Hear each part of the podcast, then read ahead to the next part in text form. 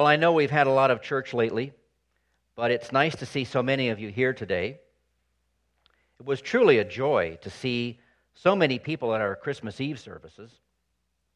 Some we haven't seen in a long time, and some we regularly see only on Christmas. It's often the case, though, on the first Sunday after Christmas, we're back to normal, so to speak, with us usual suspects. I presume you're here because you want to hear about Jesus some more. I mean, we have some people who, or we've had some people who, when they've stopped being able to hear, they stop coming. And after all, the spoken word is all I have to offer you. And that's because that's what God has to offer you here more good news about His Son. Did you ever think about why we were created with the senses that we have? You know, particularly our ears. Most of us would think God created us to have senses to navigate the world He created for us, right? We need to see where we're going, smell what we're eating, and touch things, taste the food we eat, and all that. But hearing, we could live life without it. Millions of people do. I believe God, God gave, gave us senses to live in this world, but also I believe God gave us hearing to be able to hear Him. It's the prime manner in which we interact with our Creator. We hear Him speak to us. Man and woman were created to receive the Word of God into their ears and their hearts. That's what I'm offering you today a theology of hearing which is not my original idea. I mean, I didn't make this up. Scripture was written for us to hear. You can read it and hear it in your head or speak it out loud to yourself, but it's meant to be heard. Think about the creation itself. God spoke it into being. For us, the world which surrounds us began with a voice, with a word. Think about how important this is. In the womb, we don't exactly know which sense is given first, but we know children in there can hear. And it's one of the last senses taken in life. Hence, why I'm speaking through an amplifier and speakers. Consider this as well the original sin of our first parents. The original sin of our first parents, Adam and Eve, was not believing what God said.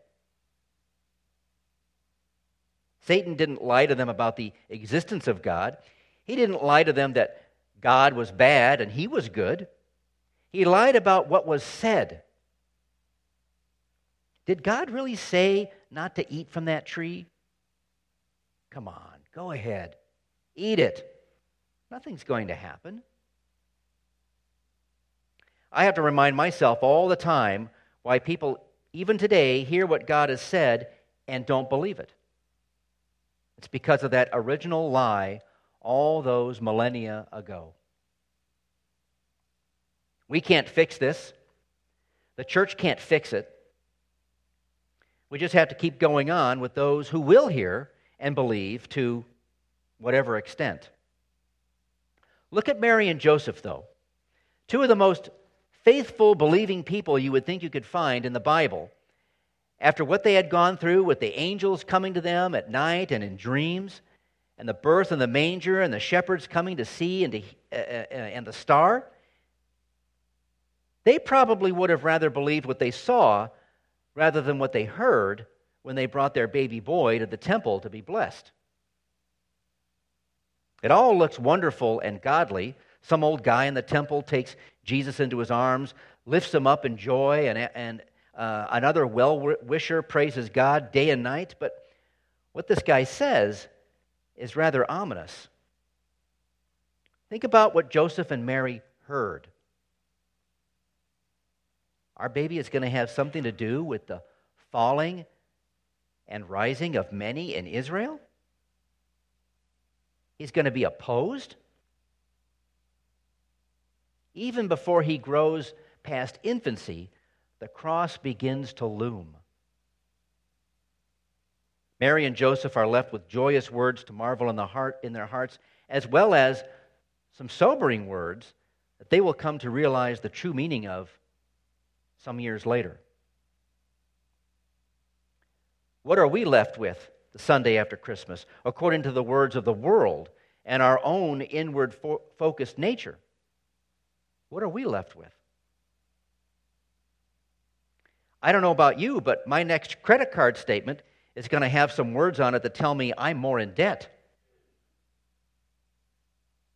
Maybe you too, maybe you have been hearing or reading popular commentary on TV or radio or websites saying, Christmas is over.